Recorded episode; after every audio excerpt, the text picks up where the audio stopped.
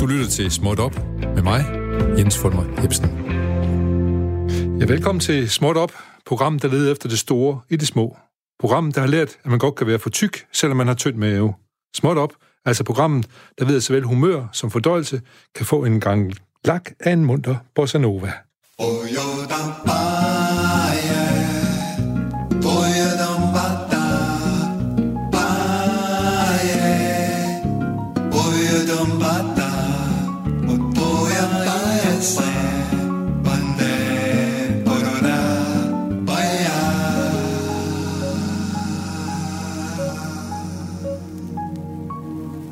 Ja, Småt Op er et program, hvor døren går ind eller op til vores verden, men hvem der kommer ind eller ud, det kan man aldrig helt rigtig vide. I dag har jeg besøg af Christian Vest, som er overlæge, lever, tarm og mave på Aarhus Universitetshospital, men også klinisk lektor på Aarhus Universitet. Ham skal vi tale med senere, så I kan næsten, næsten regne ud, hvad det måske kommer til at handle om. Men jeg præsenterer ham allerede nu, for i det her program er det jo sådan, at vi gerne må blande os, hvis vi mener, at vi kan bidrage med at gøre lytterne og os selv klogere og gøre livet en lille smule sjovere. Men i hvert fald velkommen til dig, Christian Vest. Vi glæder til at snakke endnu mere med dig i hvert fald. Ja. Tak for det. Så skal vi lige have en lille... Står nemlig nogen, der banker på derude og gerne vil ind, og det er en lille... Breaking Smut jingle. Vi skal have en Breaking Smut, ja. McDonald's lukker i Peru. To unge rengøringsfolk døde under arbejdet i, i en af Burger butikker i Lima, da de fik elektrisk stød fra en tjusket opsat øh, ledninger. Står det til McDonald's, vil der ifølge The Guardian være lukket to dage som minde øh, til, om de to døde, øh, afdøde medarbejdere. Står det til småt op, så vil det være lukket til, i alle butikker, indtil det er sikret, at historien ikke gentager sig. Og jo længere der går, desto bedre er det måske for peruvianske maver og for folkesundheden. Og nu er det, står du her, så kan jeg jo egentlig lige spørge dig. Du ved noget om tarme og mave. Er det, er det godt for folkesundheden, hvis vi spiser lidt færre bøger, Christian? Generelt så har den her meget øh, ultra forarbejdede mad, som vi er begyndt at spise mere i den vestlige verden, den er bestemt ikke god for vores sundhed. Og øh, det, man kalder Western Style Diet, det er blevet sådan et skræmme eksempel på det værste, man overhovedet kan spise. Det vil sige alt for meget fedt, alt for meget sukker, alt for meget salt, konserveringsmidler, smagsforstærkere. Der er ingenting af det, der er godt for os. Så hvis de mindes øh, de to, der er døde under en arbejdsulykke i Peru, så vil det øh, forhåbentlig få dem til at spise mere ordentligt mad. Det, det vil, håber vi i hvert fald på her. Det vil vi i hvert fald slå et slag for her. Du, du har i hvert fald godt argument for, hvorfor man skulle gøre det, og det er ikke sagt for mig, når jeg siger, at det vil være godt for folkesundheden, hvis der er, at der er lukket lidt længere tid. Men der er også det, der hedder åndelig føde, og det er jo det, man får, når man går til gudstjenester for eksempel. Og der er jo sket det desværre, at DR's gudstjenester mister seer. Seertallet er droppet fra ca. 70.000 til ca. 9.000 gennemsnitlige seere til det ugenlige program. Det er et fald på 87 procent. Interesseorganisationen Kirker og Medier kalder det en trist udvikling – på småt op, der glæder vi os over, det trods alt, der trods alt at tale om udvikling, og ikke det modsatte. Og vi glæder os også over, at mange kirker står åbne og gudstjenester klar over hele landet til borgere med det behov, og må ikke de får fuld hus her til jul. Så skal vi til dagens lille ting, og i dag, der er det simpelthen en lort. Det, nede på det træningscenter, jeg går, der hænger der ud på toilettet en lille informationsseddel om, hvordan ens lort helst skal se ud. Der er syv forskellige måder, den kan se ud på, og i hvert fald to af dem, de er ikke ret gode. Øh, så skal man søge behandling. Det kan være, at du måske lige, Christian, hvis du ser den her, hvad er det for en to, man skal søge behandling for? Vil du anbefale, man søger behandling for? Det, du har fotograferet nede på træningscenteret, ja. det er det, man kalder for Bristol Stool Chart. Altså en måde, man kan beskrive afføringen, så man ikke er nødt til at forfalde til sådan nogle fødevareanalogier, som min afføring ser ud som havregrød, eller Pinocchio-kugler, eller pølser, er ja, jo noget, man ja, kalder det ja. fra barns ben. Øh, så Bristol Stool Chart, det er sådan en måde at kategorisere afføring fra små klumper, som er nummer et, og så til det, man kalder vandtynd afføring, som er nummer syv. Og et og syv, det er dem, der skal man så, måske så, spørge sin læge om et eller andet Ja, godt så råd. ligger man midt imellem øh, et og syv et sted. Og normal afføring, det er Bristol 3, 4, 5, altså fra fra hård formet til almindelig blød formet, og det vil sige uden øh, at der er sådan hårde klumper i, og samtidig med, at det har noget, det man kalder konsistens. Og øh, det, at der er konsistens på afføringen, det gør for eksempel, at den er nemmere at holde på. De fleste kan huske, hvis de har haft tynd mave, at det er nemmere øh, at holde på afføringen, hvis der er form på. Ja. Nu, nu snakker du øh, om omkring, om der er form på, og der, den der helt nede bunden, det er jo den, hvor, hvor der er rigtig meget væske i afføringen, kan man sige. Er det det, man kalder diarré så? Ja, diarré er både, at afføringen er tynd, og det siger vi så som Bristol 6 eller 7, og så at man er på toilettet hyppigt, og altså mere end tre gange om dagen. Så diarré, sådan teknisk set, så er det mere end tre tynde afføringer per dag. Godt, altså så det, per døgn. Så er det ikke kun om konsistens, det er også noget om hyppighed. Ja. Godt. Således oplyst, så står jeg her og håber på, at jeg har en, en, en Bristol 4 herovre i hvert fald. De fleste af os kender jo den her lille bog, som jeg vil prøve at læse lidt op af. Den her, den der hedder Muldvarpen, der vil vide, hvem der har lavet lort på dens hoved. En dag, da den lille muldvarp stak hovedet op af jorden for at se, om solen var stået op, skete der noget. Den var rund og brun og lignede lidt af en pølse, og det værste, den landede lige oven i muldvarpens hoved. Hvor fragt råbte den lille muldvarp.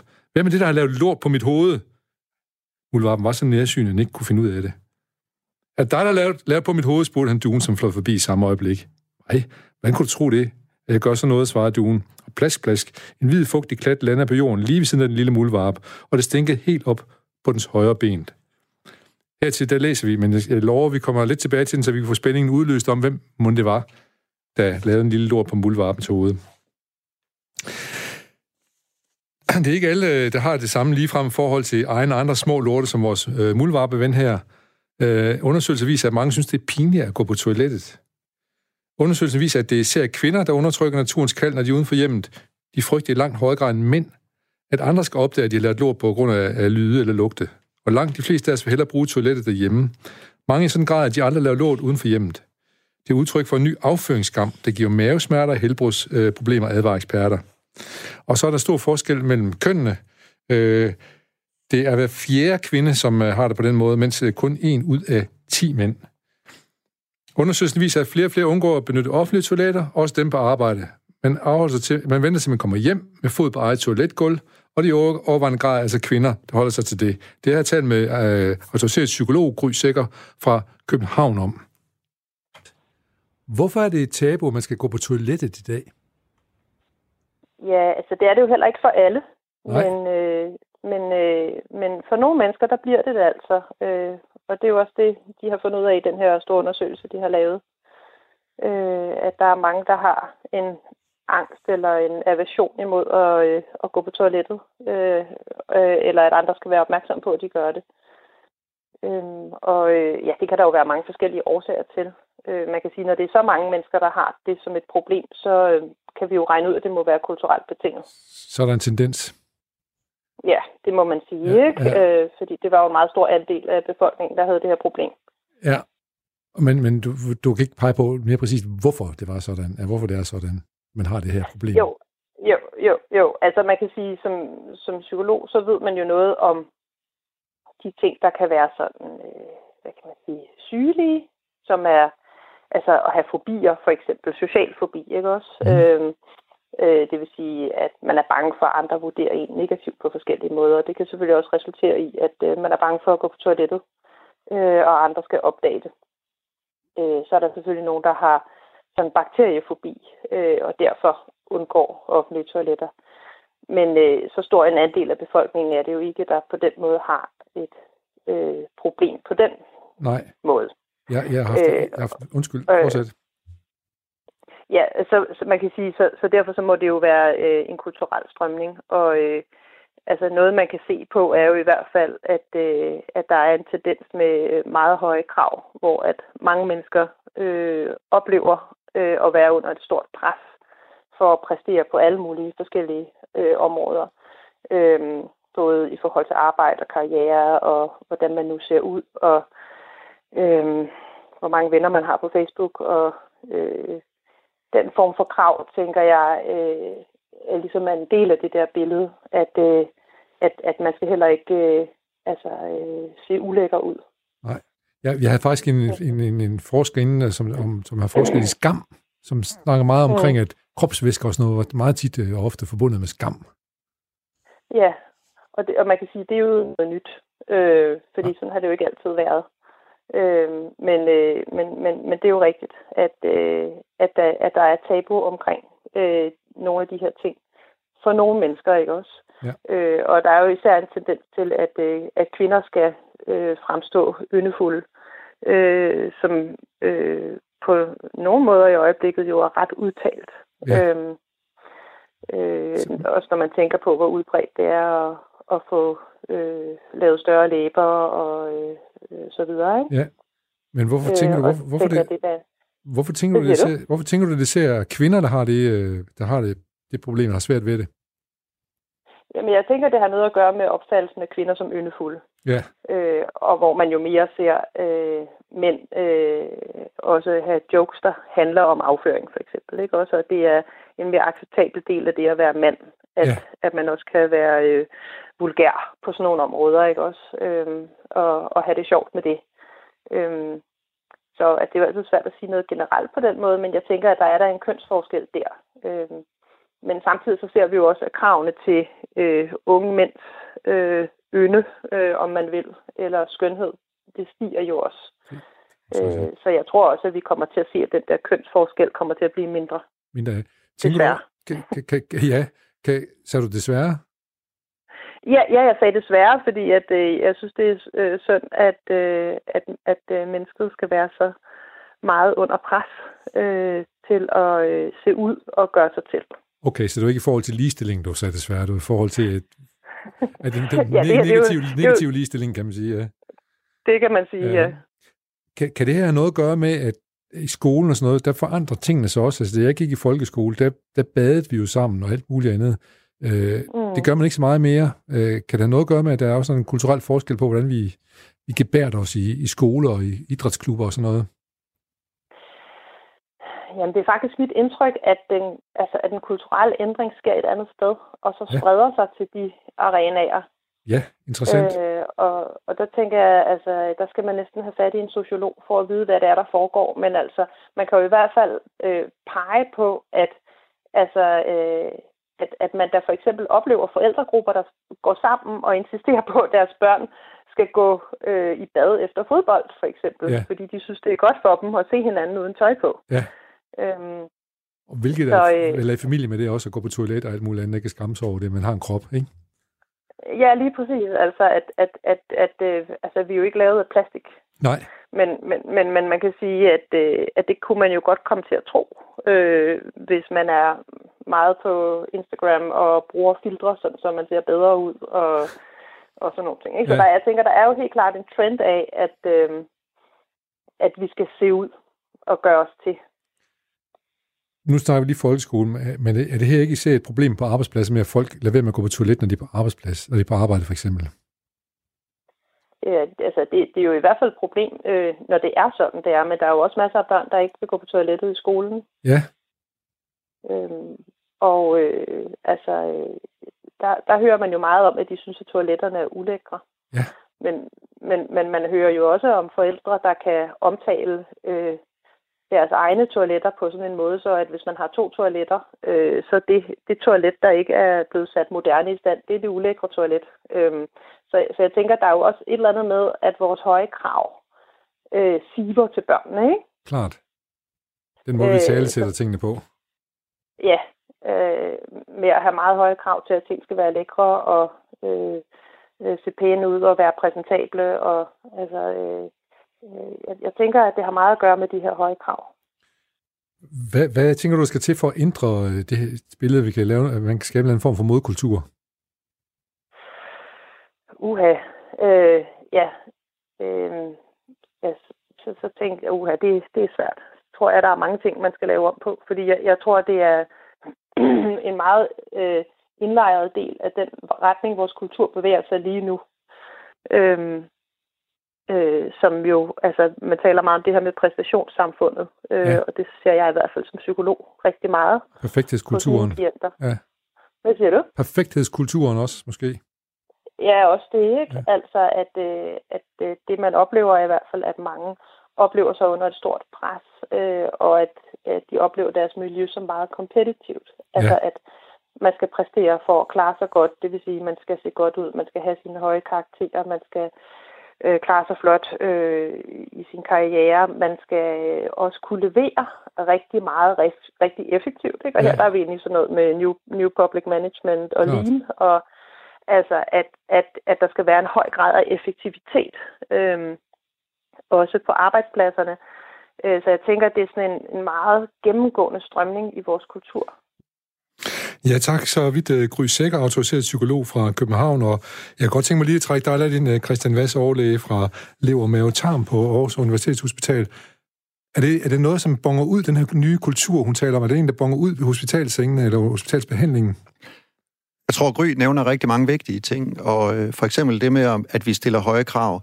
Øh, jeg tror, vi skal tale om, om vi stiller rimelige krav. Altså, at øh, de fleste vil have det ubehageligt med at, at gå på toilettet på et toilet, som lugter af gammelt tis. Og det er jo også vigtigt at, at være opmærksom på sådan nogle enkle ting, når vi taler om afføring. At gammelt tis, det lugter meget værre end gammel afføring. Øh, så når toiletter lugter og er ulækre, så har vi ikke lyst til at være på dem. Og det synes jeg er fair nok at have nogle, det jeg kalder rimelige krav, for yes. eksempel i folkeskolen, til at, at hvis børnene de skal gå på toilettet i, i skolen, jamen så skal toiletterne være rimelig rene. Og det mener jeg ikke er for høje krav. Nej. Øhm, jeg synes også, vi skal kunne gå på toilettet alene. Der er jo steder i verden, og ikke så lang tid i vores egen verden, øh, tilbage i tid, hvor vi gik på toilettet og kvitterede afføring ved siden af hinanden. Ja. Altså, hvor vi kender toiletforhold i øh, Sverige, når vi er på campingtur, hvor det er helt naturligt, man sidder tre, fire, fem mennesker på række og skider sammen. Ja. Det ville vi jo ikke synes var rimeligt i Danmark. Og det der måske, det, det kan man godt kalde høje krav. Jeg skal kunne gå på toilettet og lukke døren og kvittere afføring alene Øh, og det synes jeg egentlig er rimeligt. Men vi ser på sygehus, når du nu spørger, ja, ja. altså, giver det sygdom, det her? Ja, det er det, det, er det jeg var ja, fisker lidt efter. Øh, det giver problemer, at man ikke kan komme af med afføring som en fri øh, mulighed, og det er ikke noget, der dominerer i den type af sygdomme, vi ser på sygehus. Det er mere betændelsessygdomme, altså hvor man bliver behandlingskrævende syg, men det er noget, der, der ændrer folks funktion, altså inden for den normale tarmfunktion, der er det vigtigt, at man får lov til at gå på toilettet, når man skal, og at man ikke skal holde sig urimeligt. Og, og dem vi så ser, det er dem, der faktisk ikke kan holde sig, altså hvor de står og kvitterer afføring ned gennem øh, deres underbukser. Øh, og, så, og, og, det, og det har man er det, ofte brug for behandling. Er det, man holder på det, for eksempel? Nej, nej det er ikke sådan, at, men, men, men man, skal, man skal have mulighed for at gå på toilettet og, øhm, og kan udvikle kronisk forstoppelse, ja. hvis man ikke får mulighed for det. Så øh, du siger jo helt rigtigt, men der skal være renlige toiletter, så det er en helt rimelig krav. Og så tænker jeg også, nu skal vi huske at sige en anden ting også. Husk at aflevere toilettet i den tilstand, du selv finder dig i. Det hjælper jo tit på det i hvert fald. Det er det. Ja. Og husk at vaske hænder. Og vaske hænder også. det er godt. Det er godt at have en lægestudie, der kan påminde os de her ting i hvert fald. Det er vi glade for. Øh, så skal vi se, så skal vi lige have her. Vi er nemlig kommet til et fromt ønske, dagens fromme ønske, at vi får et naturligt forhold til vores naturlige afføring. At vi ikke holder så meget på varerne, at vi ender med at strage rundt som ramt narval, i stedet for at gå på toilet. Hvad der kommer ind, skal ud. Og nej, det er ikke altid lige pænt i henhold til Dansk Moderåds 10 bud. Men vi kan sikre om, at tarmens velbefindende ikke altid hænger sammen med moderåd. Tænk lidt over det til denne dejlige musik.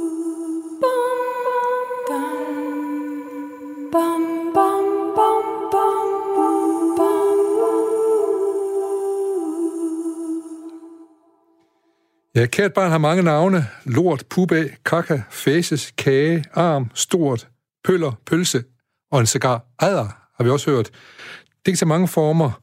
Øh, og på en, øh, hvad hedder det, nu skal vi lige høre om en helt anden form, det også har taget.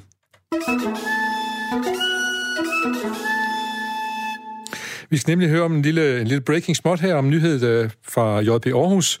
Den handler om øh, det fænomen, man nogen kalder for en øjebæ.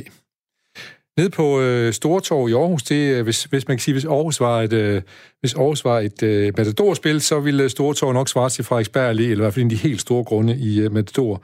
Der har kommunen givet tilladelse til, at man kunne stille en, en øh, kebabbod op øh, på cirka 5-6 kvadratmeter.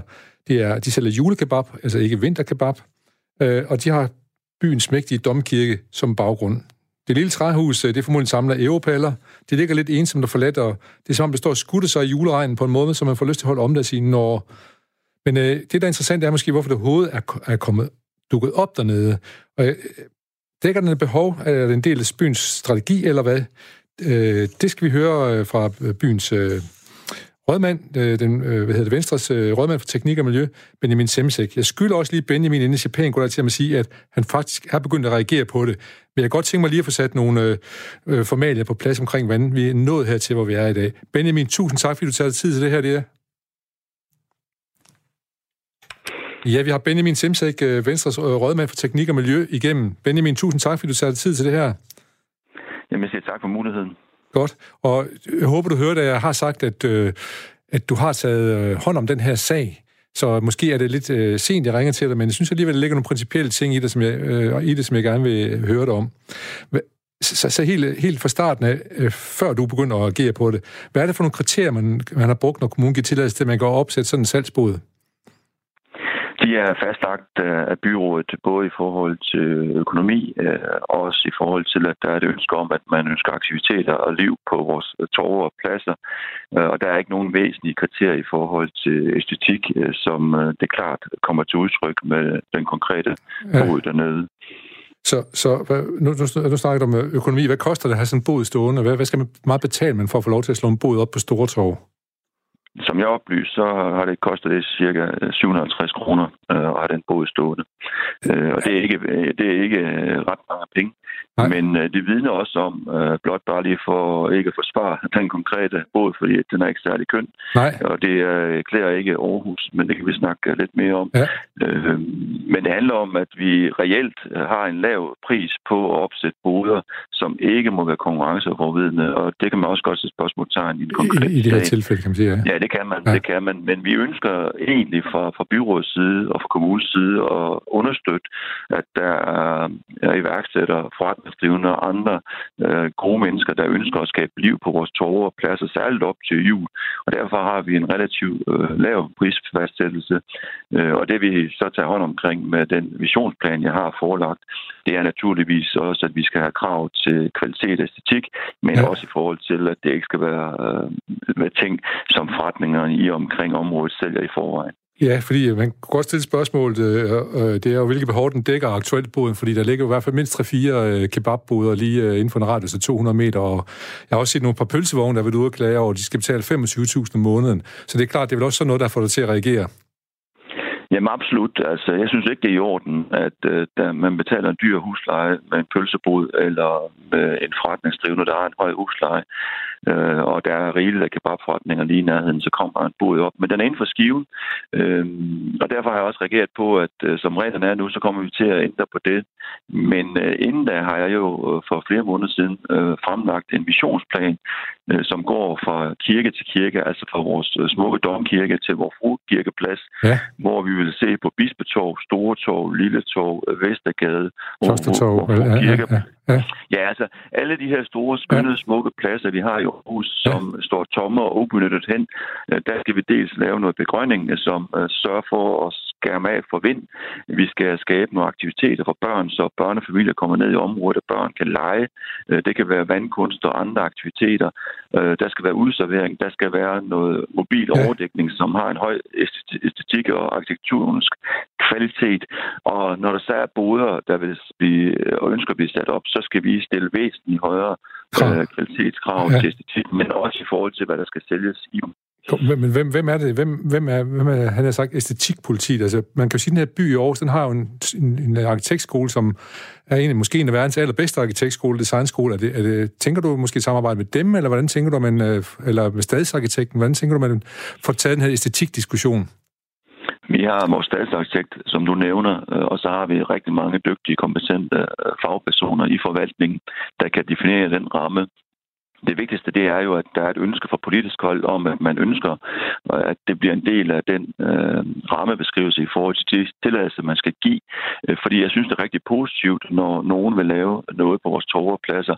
Men det udstiller jo også den kendskærning, at vi har en udfordring i Aarhus, at der kun kommer en sølle kebabbod, der ønsker at lave noget i forbindelse med julehandlen på vores torv. Ja. Øh, og det er ikke kommunen, der skal være med til at trække det tog. Klart. Vi vil gerne skubbe på det tog, og derfor vil vi også appellere til alle de værk iværksættere og gode kreative mennesker, der er derude øh, i forbindelse med øh, salg og, og events, og hvad de nu vil lave, de er meget, meget velkommen på vores torve og pladser. Vi ønsker liv på vores pladser. Vi ønsker, at de skal stå tomme hen. Det, det er klart. Det, det vil også være forkert at sige, at man ønsker, at de skal ligge, ligge, ligge, ligge døde hen, kan man sige. Men, men, men hvorfor er det, at det kun er én, og det koster 750 kroner? Hvorfor er der så kun én bod, der har haft lyst til at slå sig op dernede på den, den fine plads? Ved man noget Jamen, det? Det undrer, jeg mig, ja. det undrer jeg mig også over, fordi at vi som kommune, vi laver ikke øh, julemarkeder, vi laver ikke forretninger øh, og, og laver ikke handel, og derfor appellerer vi til, at man kommer og søger, og så vil vi behandle sagerne, og min intention er, at prisen stadigvæk skal være lav. Ja. Det, man skal sælge, skal ikke være konkurrenceforvidende, og det, man skal have rammer, det skal leve op til den kvalitetsstandard, ja. vi gerne vil have ja. så, som, som vores. Så du, så du giver ikke tilladelse til de store kommersielle firmaer, og, som, nu siger jeg bare en Coca-Cola eller et eller andet, eller McDonald's laver en stor bod ude midt på, på, på pladsen derude? Jamen, jeg vil ikke være afvisende over for, for nogen som helst, fordi at jeg ønsker først og fremmest, at der bliver, på, liv. bliver liv og, ja. og handel, og det bliver et, et trækplaster i forhold til, at folk kommer til området. Det er også derfor, at vi gerne vil lave noget for, for børnefamilier, fordi vi mangler noget i midtbyen, ja. hvor børnefamilier kan folde sig ud øh, nogle lejeaktiviteter. Ja. Det behøver ikke nødvendigvis være gynger og rutsjebaner, men noget andre, nogle andre ting, som, som børn er glade for, og børnefamilier ja. kan bruge, ligesom vi har gjort det i vores, vores park ved botanisk have. Jeg skal også lige sige til, at nu står jeg her med Christian Vass, som er overlæge op fra øh, Aarhus Hospital med lever, mave og tarm. Jeg tror helt sikkert på, at han vil sige, at vi skal også huske at sætte nogle toiletter op øh, på de her pladser. Det kom, der kommer ikke toiletter op på, på Store Torv og Lille Torv. Uh, vi har blandt andet ved Bispetorv etableret uh, to permanente, uh, også smukke toiletter. Ja. Uh, men det er en udfordring i forhold til de offentlige toiletter. Der har vi en aftale med en privat leverandør, okay. der leverer de her udenlands toiletter. Uh, jeg tænker, at der skal være mere grønt, der skal være vand, uh, der skal være leg til børnene, der skal være boder, Klart. der skal være nogle mobile og overdækkede uh, udserveringsarealer, ja. uh, som kan flyttes. Uh, det skal ikke være parasoller og det hele. Og ja. det gode er jo, at de erhvervsdrivende i området er med til at. Ja. Øh, og det kræver så, at byrådet også vil være med til at afsætte nogle penge, ja. der kan realisere ideen. Øh, og byrådet har jo senest sagt ja til, at vi kan flytte øh, den her famøse vanddrag, ja. som jo ligesom øh, har været et offentligt toilet, kan man sige, for nattelivet, ja. øh, og ikke har tjent det formålskab på sådan en smuk plads. Og, og også den har nogen kaldt, sikkert kaldt den øjenbag på et eller andet tidspunkt, kunne jeg forestille mig. Hvad hedder det? Lige slutlig her, så alt det her, det er sådan noget, der kræver en politisk beslutning i byrådet, men, men det, det kræver så også, at man har en eller anden øh, samlet strategisk, øh, skal man sige, øh, øh, kommunal øh, beslutning omkring det her. Er det rigtigt? Jamen, jeg har, jeg har forelagt en missionsplan, som egentlig rammesætter det strategiske, ja. og det æstetiske, og det indholdsmæssige. Og indtil at den bliver realiseret, som kræver en, en, en række økonomisk øh, opbakning fra byrådet, så vil jeg kigge på det regelsæt, der administrerer de her boder ja, indtil da, ja. så vi ikke kommer til at se en gentagelse af det, vi ser på Store Torv, som ikke er klæder Aarhus. Det klæder ikke øh, vores øh, handel, og det klæder ikke den tid, vi er i med det smukke julelys, vi har mange steder i vores by. Benjamin Simsek, øh, rådmand for Venstre for Teknik og Miljø. Tusind tak, fordi du tog dig tid til det her, og øh, rigtig glædelig øh, december til dig. I lige måde, tak for jeres fokus. Ja, tak. Tak. Ja, hvad, lad os da lige snakke offentligt toiletter. Jeg synes faktisk, det er et problem.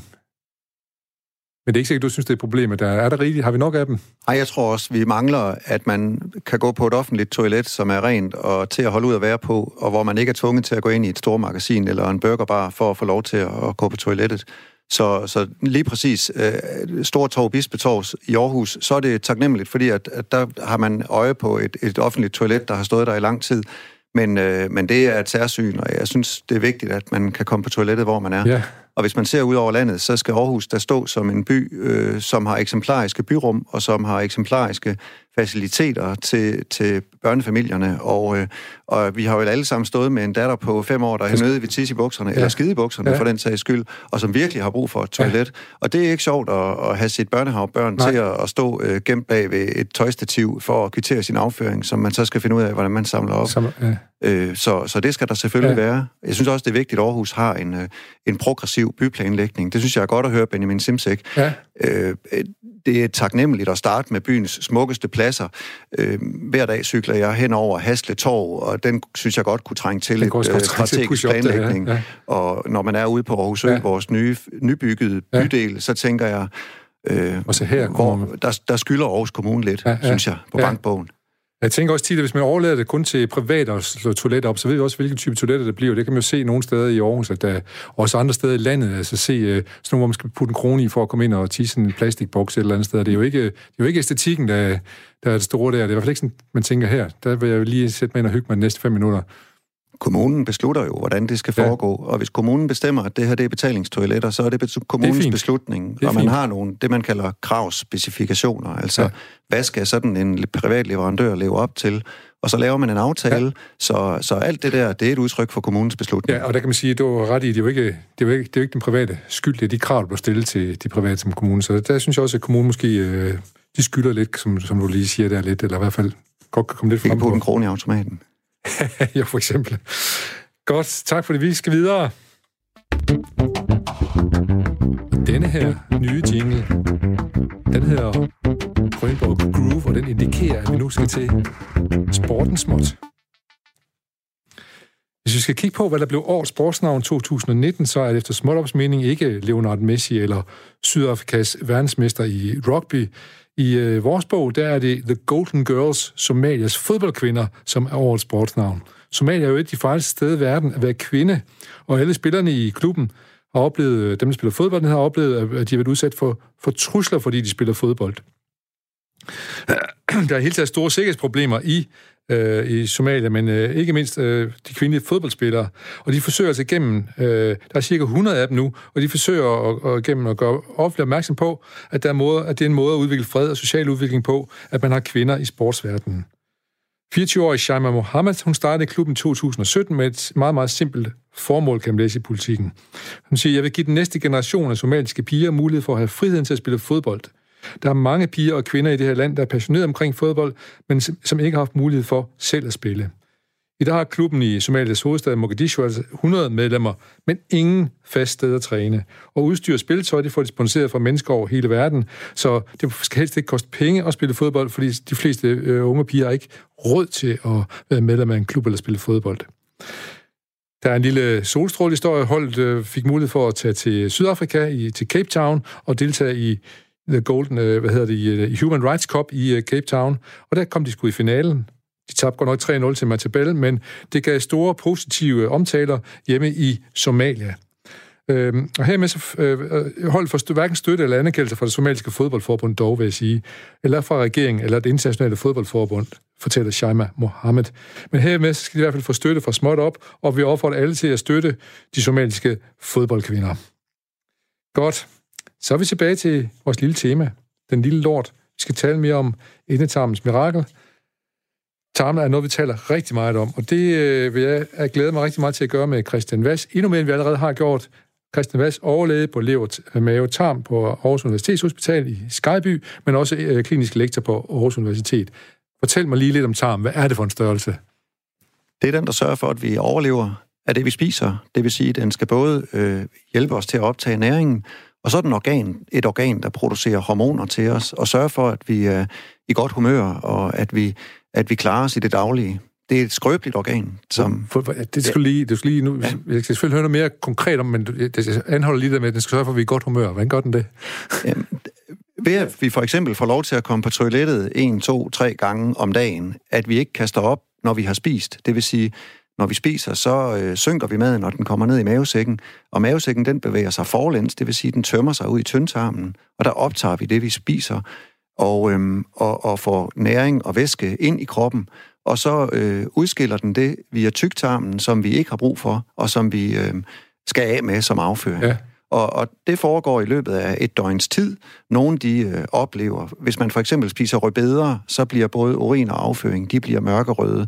Øh, og der kan man have en fornemmelse af, hvor lang tid tager det fra man spiser rødbeder, øh, altså vi taler bagte, ja, ja, ja, hele rødbeder, ja, ja. altså re- relativt meget, det er ikke bare lige en enkelt skive på leverpostej.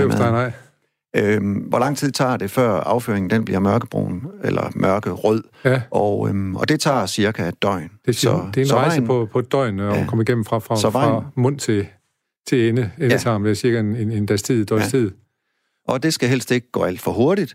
Øh, det er for eksempel, hvis man har tynd afføring, Øh, hvis man er syg, Roskilde syge, har jo fået navn efter et udbrud af den virus, der nu hedder norovirus, øh, som hervede på grund af øh, nogle jordbær, der var blevet forurenet, og som man serverede på Roskilde sygehus for nogle år tilbage.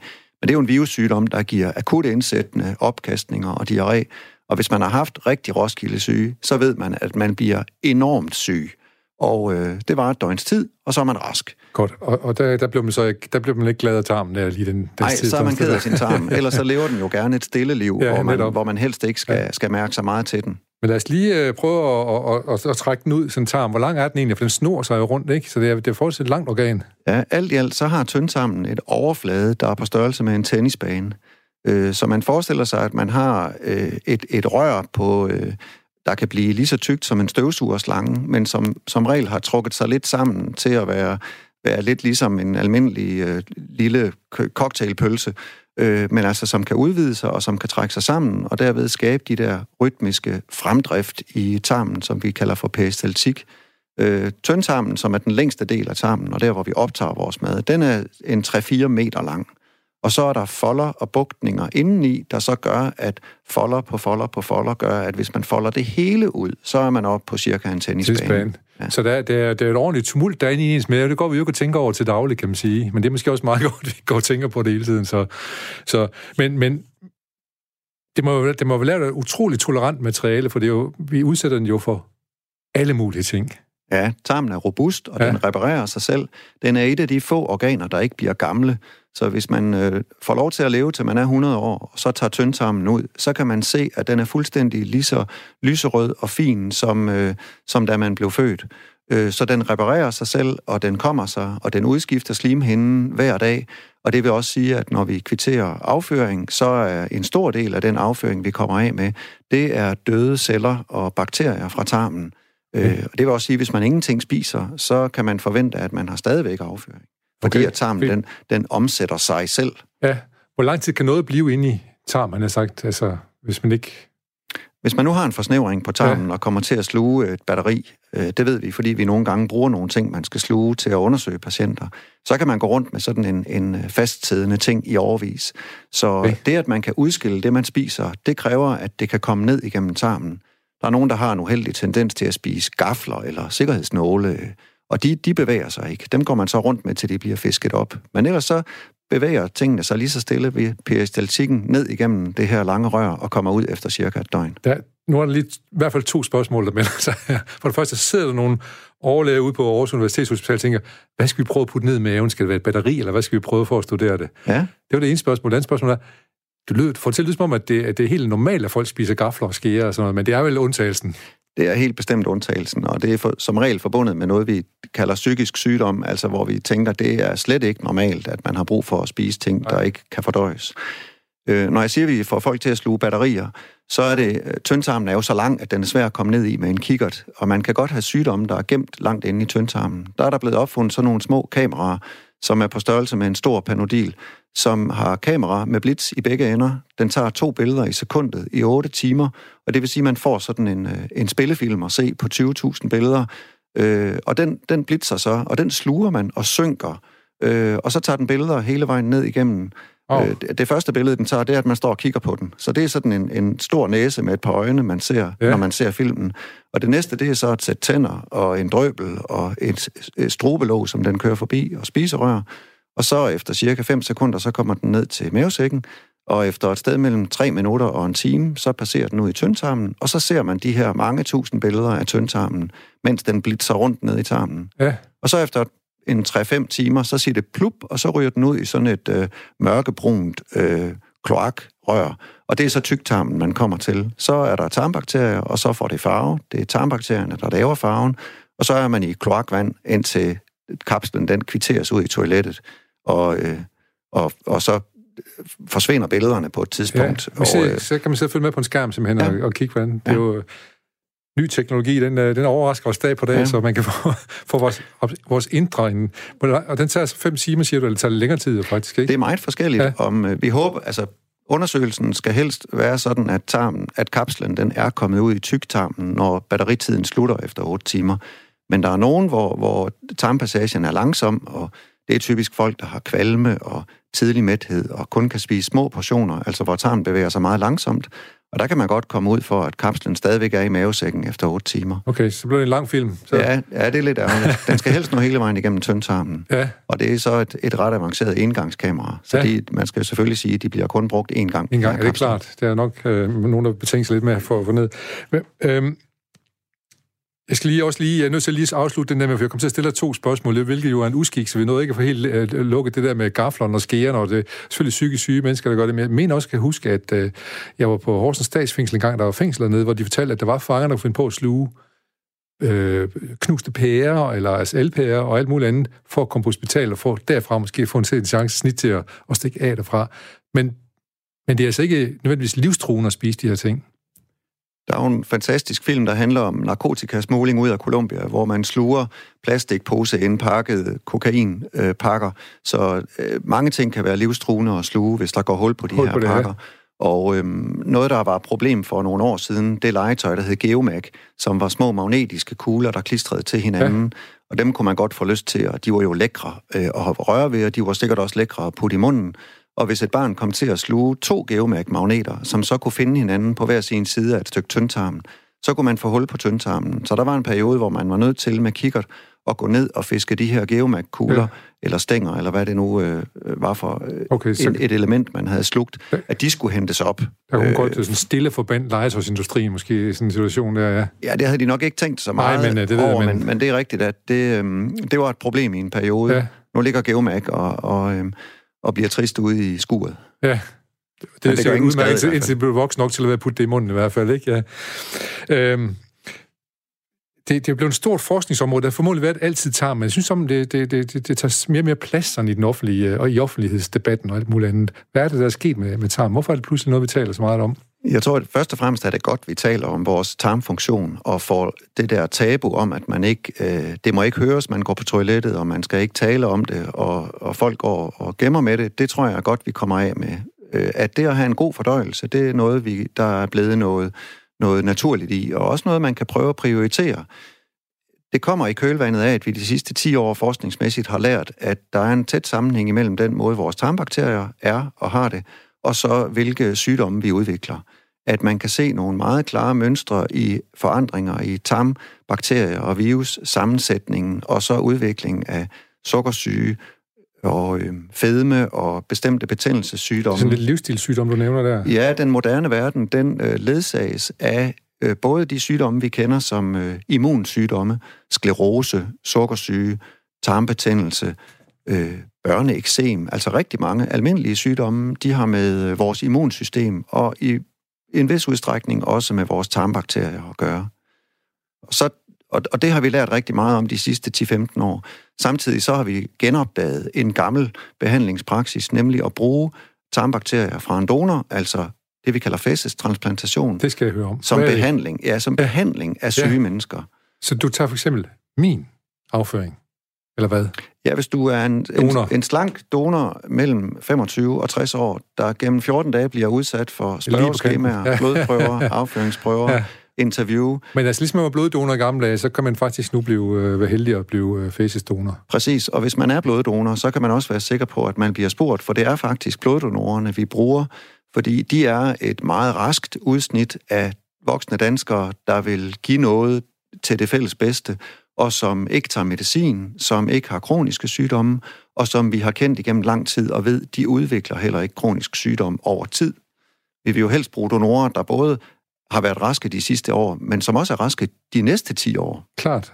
Vi, fortæl lige helt konkret. Jeg, jeg lægger min fæ, eller jeg, nu gør jeg så ikke, men en bloddonor afleverer noget, en fæsesprøve til dig. Ja. Hvad sker der med den så? Den skal den vil ikke bare... Nej, men som, som mulig fæsesdonor, så bliver man undersøgt og adspurgt med interview og spørgeskemaer og blodprøver og afføringsprøver. Kan jeg bruges som fæsesdonor? Og af de raskeste raske danskere, der er det cirka 20 procent, altså en ud af fem, der faktisk kan bruges som afføringsdonor. Ja.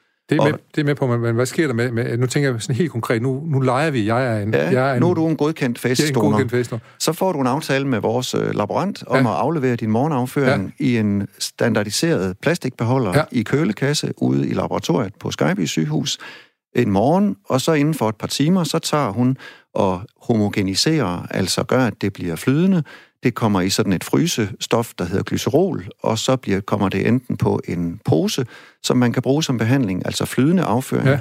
eller det kommer på kapsler, så, kondens, altså, trækker vi vandet ud af det, og så kommer det på kapsler. Og så, kan man, så kommer det på 80 graders frost i en standardfryser, kapsel, vi har. Det er en pille, pilleform. Lille bitte kapselpilleform, ja, ja, på størrelse med en almindelig øh, fiskeoliekapsel. Så man, nu, er det i hvert fald, nu er det i hvert fald ændret udseende og form, ja. siden det kom ud af, ja. af afleveret det. Ja. Og så har vi sådan en behandlingskomponent, kalder vi det. Fuldstændig ligesom hvis man skal have en blodtransfusion, ja.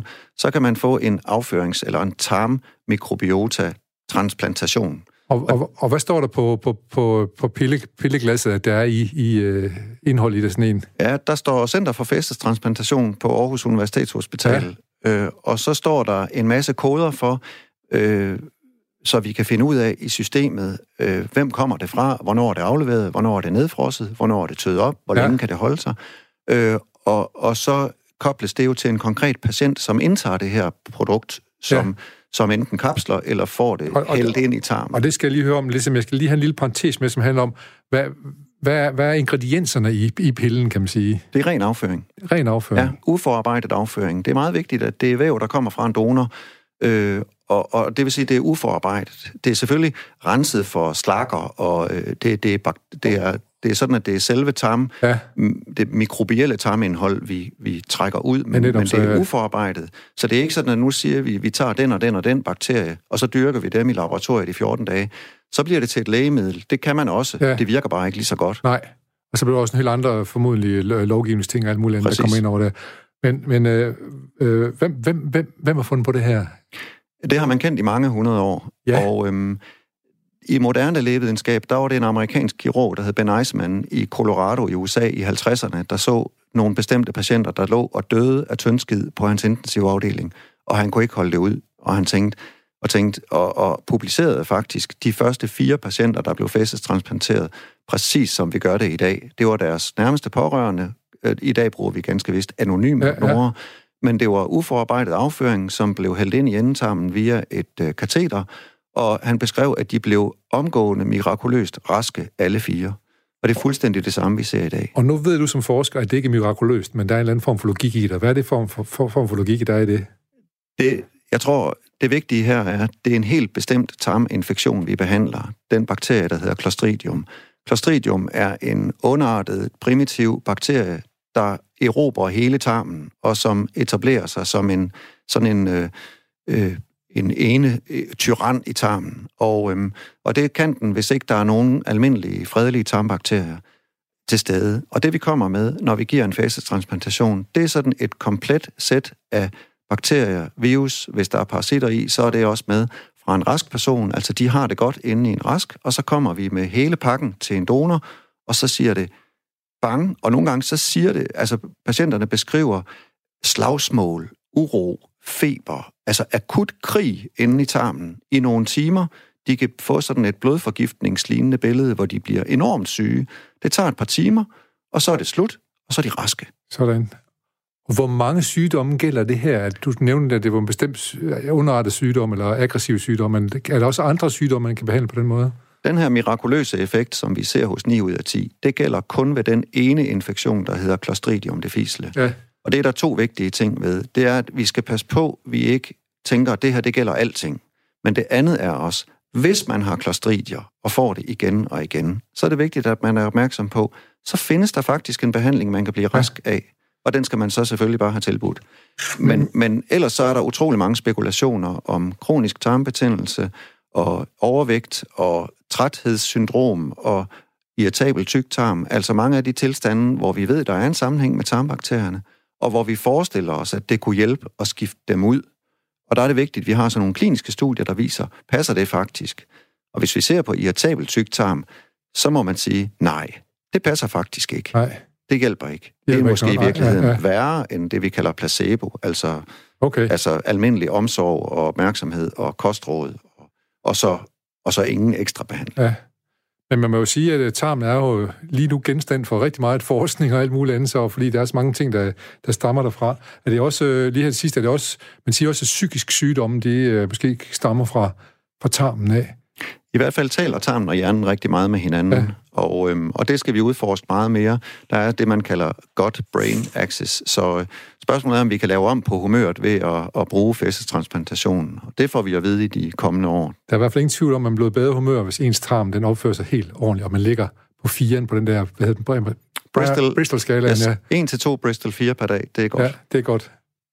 Tusind tak skal du have. Det er helt vildt spændende. Så, men jeg er lige nødt til at skal afslutte historien om, hvordan det gik med den lille muldvarp. Der møder nemlig to fluer på et tidspunkt, og så siger den, er det jeg, der har lagt spurgte muldvarpen? Men holdt inden, da han så, at det bare var to tykke grønne fluer, der sad og mæskede sig. Inden jeg havde fundet nogen, der hjælpe mig, tænkte den lille muldvarp. Hvem er det, som har lavet på mit hoved, spurgte han hurtigt. I et øjeblik summede de to fluer. Og så lidt efter, ingen tvivl om det. Det er en hund. Endelig viste den lille muldvarp, hvem der havde lagt lort på dens hoved. Hans Henrik, slagterhunden, den skiderik. Hurtigt som lyn kravlede han op på Hans Henriks hundehus, og pling lagde en lille sort pølse, der landede lige midt på Hans Henriks hundehoved. Og glad og tilfreds forsvandt den lille muldvarp ned i jorden igen. Så godt kan det gå, hvis man er god i sin tarm, og det, der kommer ud af den. Nu skal vi tilbage til virkeligheden. Vi skal tilbage til nyhederne. Vi skal ud af hypnosen her. Jeg tæller til tre, og så har vi nyheder med øh, Thomas Sand.